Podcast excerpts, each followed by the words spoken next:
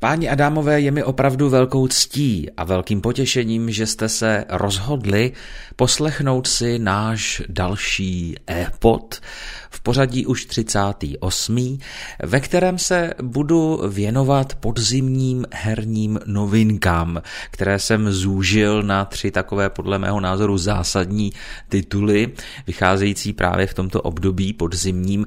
Je to um, náročné zejména pro naše peněženky.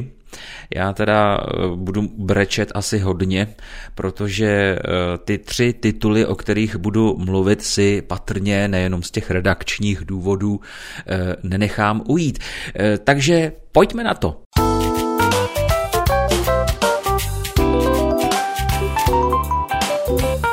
ePod deníku e listy tečka cé zet.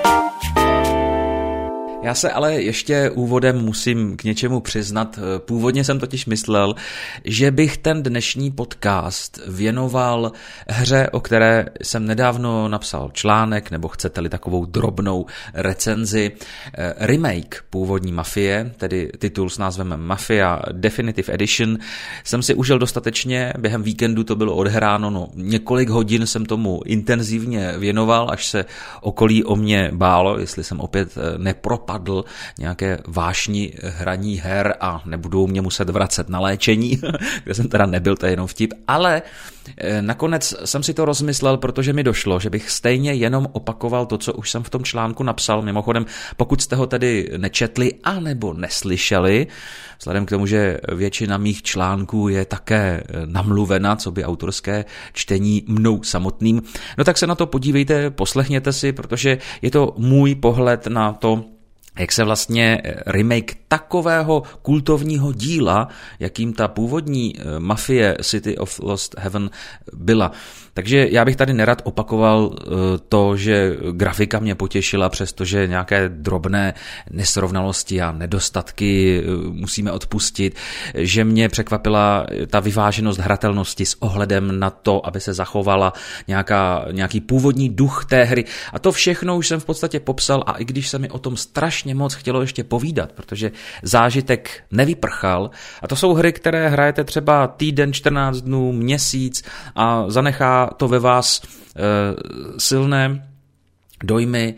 Tak přesto, že jsem to odehrál, dá se říct, jenom za ten jeden, jeden víkend, tak to e, bylo pro mě skutečně mimořádné. A musím říct, že to asi je dané tím, že jsem se na ten remake už hrozně dlouho těšil, ještě vlastně předtím, než ta hra byla oznámená, co se týká předělávky oficiální, takže jsem dlouhodobě, jak se objevovaly na internetu různé modifikace, které vám mění textury a graficky výrazně posouvají tu původní hru trochu dál, tak přesto jsem jenom doufal, že ta doba těch remakeů nezapomene i tady na ten titul, a stalo se přání se vyplnilo. A pokud jste nehráli, určitě si něco o tom přečtěte, podívejte se na nějaká videa, ale hlavně podívejte se i na ten můj článek. Tak ten původní záměr teda se částečně už v tuto chvíli vyplnil, trochu jsem o tom přece jenom bublal. A teď už pojďme na ty podzimní novinky, které pro mě budou znamenat, že zase budu muset sahat do té peněženky a do své finanční rezervy, ale myslím, že toho litovat nebudu. Posloucháte ePod deníku e listy tečka cé zet.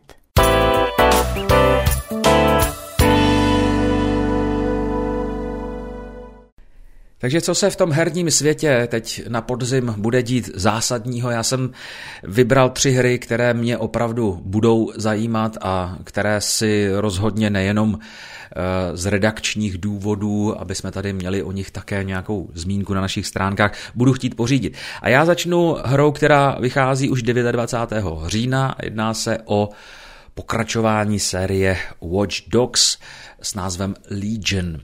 Pokud Watch Dogs znáte, nebo jste dokonce hráli, tak víte, že ona to byla, byla svého času docela zajímavá herní revoluce, protože ty městské akce a la hry jako G T A nebo Saints Row, to je něco, co baví hodně hráčů, včetně mě.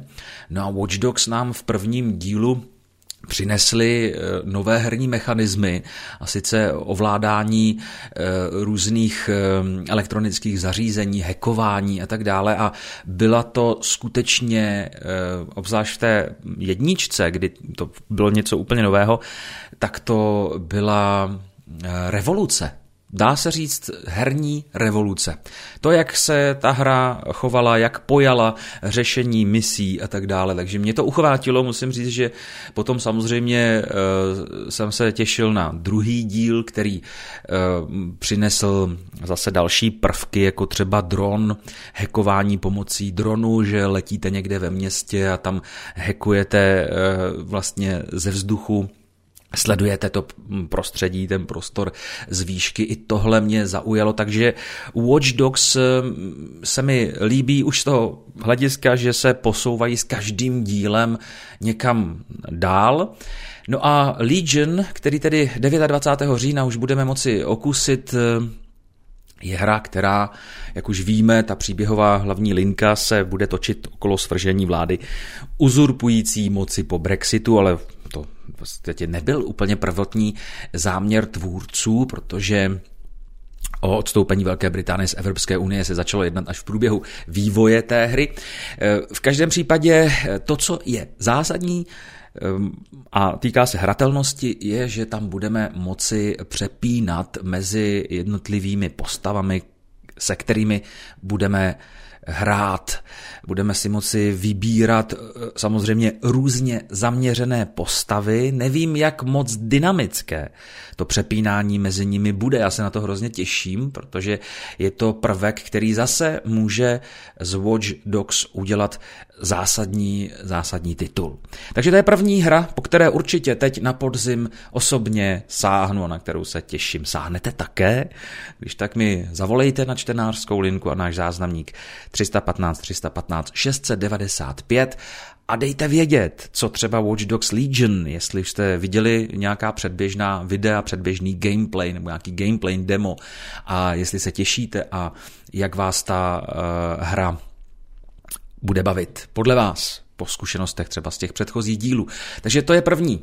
Watch Dogs Legion. desátého listopadu je tady pokračování Assassin's Creed, tentokrát, jako už jsem se zařekl, že Assassiny už si kupovat nebudu, to je pořád dokola jenom business, je to už víceméně to samé, ale s nějakými novými prvky, co se týká grafiky, prostředí, příběhu samozřejmě, to všechno je nové, ale víceméně už to není takové jako na začátku, bohužel, už je to písnička ohraná.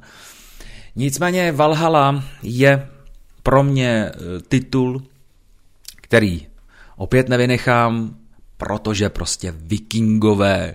Za vikingy hrát, to, tu atmosféru vikingskou, no to se prostě nemůže nekoupit, je to další tedy historická akční a adventura z prvky R P G v otevřeném světě a myslím si, že ty první trailery a ty první ukázky vypadají úplně skvěle a já se na to osobně hodně těším, takže Valhalla Assassin's Creed nemůžu úplně jako na to zapomenout a vypustit z hlavy, že to desátého listopadu opět na mě vyskočí a bude to chtít vydírat peněženku. No a pak přichází samozřejmě ta pecka asi největší, devatenáctý listopad. Páni a dámové, teď se něčeho podržte. devatenáctého listopadu, pozor! Tak jsem to ještě trošku zdramatizoval. devatenáctého listopadu samozřejmě Cyberpunk dva tisíce sedmdesát sedm. Dlouho, ale opravdu dlouho očekávaná hra, která je také ve vývoji řadu roků. Nicméně já pevně věřím v to, že se nám to čekání opravdu vyplatí. Původně teda měla být teď jako v tomhle roce, šestnáctého dubna, bylo to odloženo na sedmnáctého září a nakonec den před mýma čtyřicátýma narozeninama, tedy osmnáctého června, oznámili tedy šéfové studia C D Projekt Red, ano, to je to studio, které má na svědomí Zaklínače, tak oznámili, že se hra nakonec bude vydávat až devatenáctého listopadu dva tisíce dvacet. Už je na YouTube spoustu gameplay videí, nejrůznějších i jako záznamů, které unikly, a já se přiznám, já se do toho vůbec nepouštím, já to nechci sledovat, já jako nechci se připravit o ten zážitek svůj vlastní osobní, jako proč ze zvědavosti se dívat, jak ta hra bude vypadat. Posloucháte ePod deníku e listy tečka cé zet.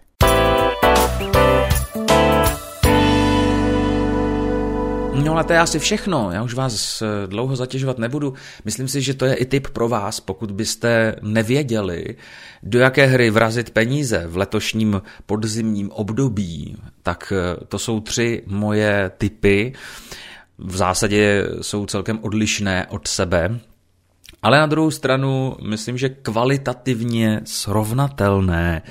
Takže budu velice rád, když zareagujete na dnešní e-pod, pokud fandíte počítačovým hrám a vůbec hernímu průmyslu a této oblasti, která nám čím dál tím více a právě těmito tituly, o kterých byla řeč, ukazuje, že hry nejsou už dávno jenom záležitostí pro děti, ale že mohou oslovovat a často oslovují i dospělé publikum. Herní průmysl tady má mnohem větší obrat než třeba filmový, což také o něčem svědčí. Tak díky, že jste poslouchali, a samozřejmě se budu těšit na vaše reakce. Nemusíte jenom volat na tu naši čtenářskou linku, kam se ještě v historii nikdo nikdá nedovolil, ale můžete i napsat. E-maily jsou, existují samozřejmě, michal zavináč elisty tečka cé zet.